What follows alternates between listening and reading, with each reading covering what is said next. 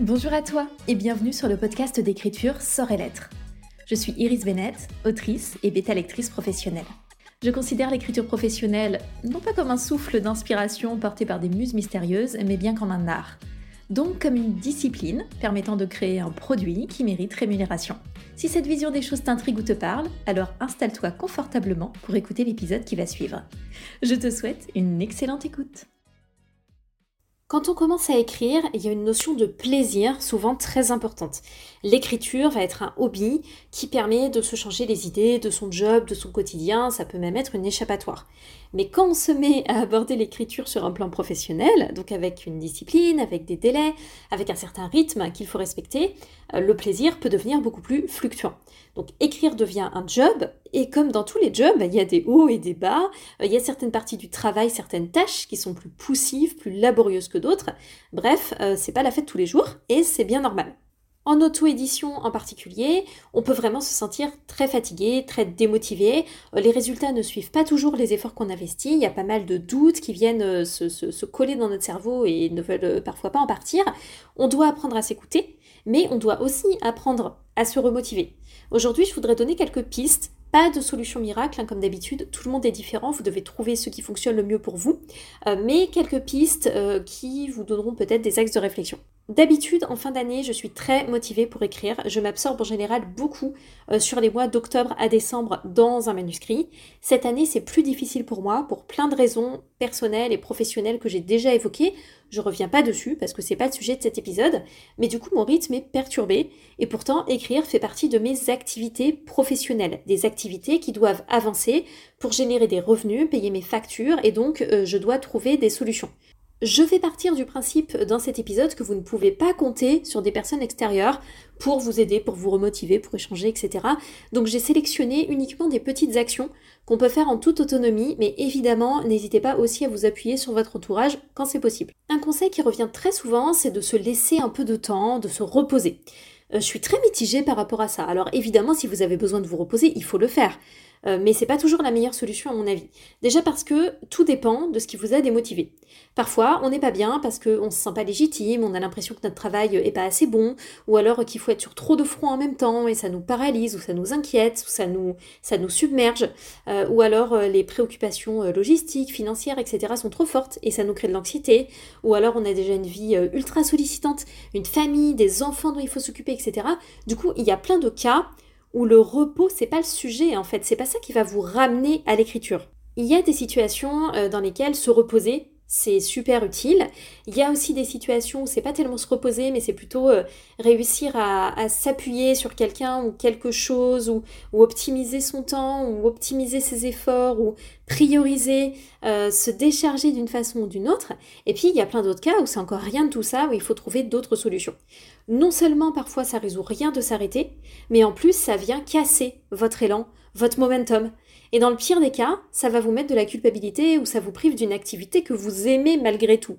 Parce que euh, peut-être qu'en ce moment c'est un peu dur, mais au final, quand vous êtes là avec euh, votre ordinateur et que vous, tapez votre texte et que vous laissez les personnages vous raconter leur histoire, et eh bien peut-être que c'est une grande source de joie quand même pour vous, que c'est juste qu'en ce moment vous avez du mal à retrouver le, la petite passerelle qui vous y amène, mais que si vous y étiez, vous seriez bien. Et du coup, je trouve ça vraiment dommage de se priver de cette possibilité en se disant euh, de manière hyper binaire, ah ben, faut se reposer et puis c'est tout. Donc, si vous avez besoin de vous reposer, évidemment, reposez-vous, euh, rechargez vos batteries. Dans tous les cas, faites attention à votre hygiène de vie.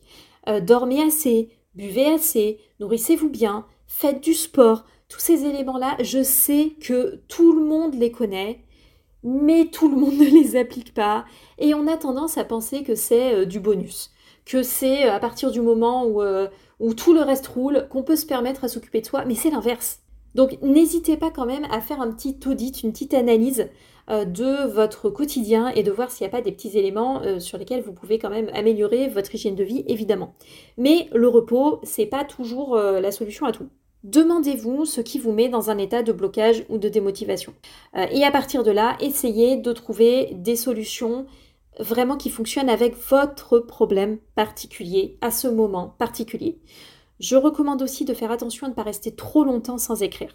C'est très difficile pour beaucoup de personnes de se replonger dans l'écriture après une grosse coupure. Et personne ne peut définir à votre place ce qui est une coupure trop longue pour vous. Parce que ça dépend des gens, ça dépend des situations. Donc n'hésitez pas, euh, par exemple, à faire des petits exercices d'écriture. Si vous n'avez pas le temps ou l'énergie, la possibilité d'avancer sur un manuscrit complet, faites des petits exercices ou faites des sessions d'écriture, euh, mais sans avoir la volonté d'écrire un roman. Vous avez plein d'options. Vous pouvez par exemple écrire une nouvelle, vous pouvez décrire une image trouvée euh, sur Pinterest par exemple, vous pouvez écrire une scène ou un dialogue d'une longueur prédéfinie en partant d'un mot aléatoire ou d'une expression ou d'un proverbe, de ce que vous voulez. Vous pouvez écrire un chapitre bonus ou une scène bonus en lien avec un roman que vous avez déjà écrit. Vous pouvez écrire une fanfiction ou une fin alternative à une œuvre que vous aimez. Vous pouvez choisir des tas de façons simples et courtes pour éviter de rompre votre lien à l'écriture. C'est vraiment ça l'essentiel, de ne pas briser ce lien. En tout cas, vraiment le repos, ça veut tout et rien dire, c'est pas toujours ce dont on a besoin. Autre point, si vous avez du mal à reprendre l'écriture d'un manuscrit que vous avez trop longtemps stoppé, vous pouvez essayer de relire ce que vous avez déjà écrit, tout simplement. Parfois, on a de très bonnes surprises, parce qu'on redécouvre ses personnages, on s'y attache de nouveau, on se rend compte finalement que ce qu'on avait écrit, ben, c'était pas si mal, et l'envie de terminer l'histoire, elle peut réapparaître. Si vous êtes du genre à vous auto-saboter, à vous dénigrer, à vous comparer à la terre entière, alors peut-être que pour vous, lire un travail en cours, c'est pas idéal. Dans ce cas, n'hésitez pas plutôt à travailler autour de votre roman, à reprendre vos fiches personnages, à les approfondir, à leur écrire peut-être des petites bribes de souvenirs ou d'expériences passées, à écrire des notes complémentaires sur différents lieux, à travailler votre univers, même si c'est des éléments que vous n'utiliserez pas au final. Euh, n'hésitez pas à vous baser euh, plutôt sur un plan ou même une trame légère plutôt que sur le texte à proprement parler, ce qui vous inciterait à vous comparer à chaque phrase, à chaque choix de mots, etc. N'hésitez pas aussi à réfléchir au thème de votre histoire, au message que vous avez envie de faire passer, à l'évolution de vos personnages, aux leçons qu'ils vont apprendre. Quand on se sent investi d'un devoir de transmission de messages, de valeurs, ça peut être très motivant pour reprendre. Autre chose, si vous avez du mal à reprendre parce que votre histoire vous chiffonne, vous pouvez essayer la visualisation. C'est tout simplement imaginer dans votre tête vos personnages, la scène qui vous pose problème et laisser les événements se dérouler. Explorez différentes possibilités jusqu'à ce que le scénario créé par votre imaginaire vous permette de débloquer quelque chose. Vous le saurez parce que ça sonnera immédiatement plus juste et plus logique dans votre tête. Pour ça, euh, vous pouvez prendre des moments propices aux états de conscience modifiés, quand vous êtes dans les transports, quand vous marchez, quand vous faites la vaisselle, quand vous préparez le repas, juste avant de dormir, moi c'est mon préféré, euh, ou alors sous la douche aussi, il y a plein de gens qui ont des tas d'idées sous la douche. L'idée c'est d'appeler vos personnages, d'invoquer une scène précise, d'explorer, puis de remballer. Vos personnages vont pas vous accompagner toute la journée, vous n'allez pas les laisser squatter dans votre tête euh, en permanence, vous les faites venir, vous les faites repartir. Mais vous vous donnez du coup un laps de temps dans lequel vous explorez différentes possibilités de débloquer votre scène. Ça peut être intéressant plutôt que de vous forcer à vous mettre à votre manuscrit, d'écrire, d'effacer, d'écrire, d'effacer, d'écrire, d'effacer, ce qui va vous donner un sentiment de, constamment revenir en arrière, un sentiment de régression, un sentiment de patiner dans la school. Tandis que là, c'est dans votre tête, donc ça vous donne plutôt une sensation d'exploration et c'est assez intéressant. Si votre esprit a du mal à se poser, essayez de visualiser plutôt après une séance de sport. Euh, vous pouvez aussi tester des pratiques plus introspectives, plus méditatives, surtout si vous manquez d'énergie en ce moment. Moi, je vous recommande beaucoup le yin yoga, qui peut beaucoup favoriser la visualisation. Tout en rechargeant vos batteries, ça permet aussi d'améliorer le sommeil. Alors évidemment, il faut s'y astreindre. Euh, voilà, c'est comme toute pratique. Hein. Au début, ça fait un peu bizarre et puis à force, on s'y habitue. C'est une pratique très douce pendant laquelle les postures sont au sol. On peut rester super bien emmitouflé, donc euh, c'est très pratique. Et on reste plusieurs minutes dans chaque posture. Donc c'est vraiment top en hiver, ça peut être une bonne solution. Un autre élément dont moi je me sers beaucoup, c'est les encres sensorielles que vous utilisez certainement déjà euh, sans trop y penser.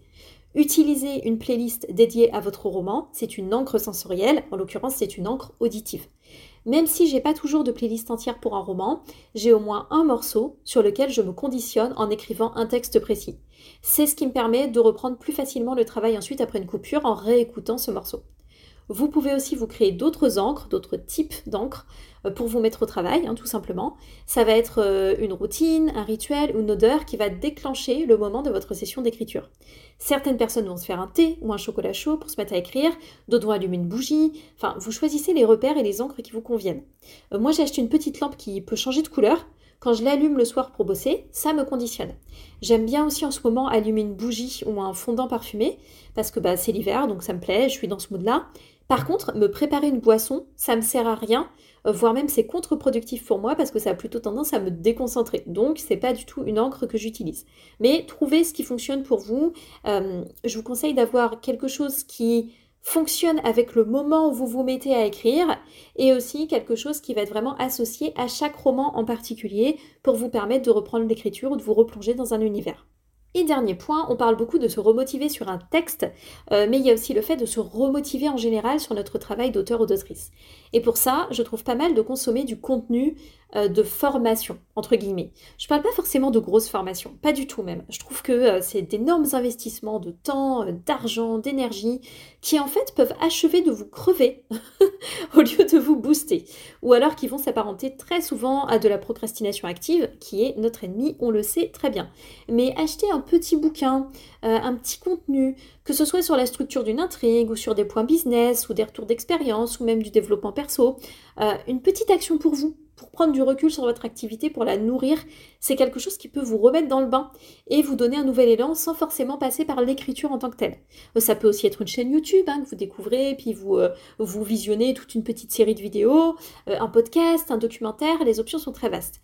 Choisissez ce que vous voulez, du moment que c'est simple et que c'est rapidement consommable. Ne traînez pas et n'accumulez pas des trucs que vous laisserez traîner.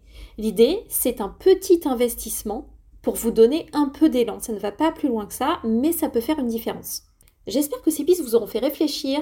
Notez que j'ai beaucoup parlé de se remotiver, mais je vous rappelle que la motivation, euh, c'est pas quelque chose sur lequel on peut de toute façon compter tout au long de l'année. Ce qui va nous tenir, c'est la discipline et c'est notre vision long terme et les objectifs qui en découlent. Mais il n'y a pas de secret. La motivation va pas nous aider à nous lever et écrire tous les matins euh, comme des foufous. Ce serait fantastique, mais c'est pas le cas. Donc notez là qu'on parle de motivation, c'est euh, c'est un terme un peu galvaudé. Euh, l'idée, c'est juste ce petit élan pour retrouver votre discipline au final et continuer de travailler à atteindre vos objectifs. Peut-être que vous appliquez déjà tout ça. Je vais remettre le lien du Discord dans les notes de ce podcast. Euh, si vous avez envie de partager ce que vous faites pour vous booster, vous, quand la période est un peu dure, euh, moi je vais allumer une petite bougie et je vais me remettre à écrire. Merci beaucoup d'avoir écouté cet épisode. Je vous souhaite une belle journée, une belle écriture et je vous dis à la prochaine.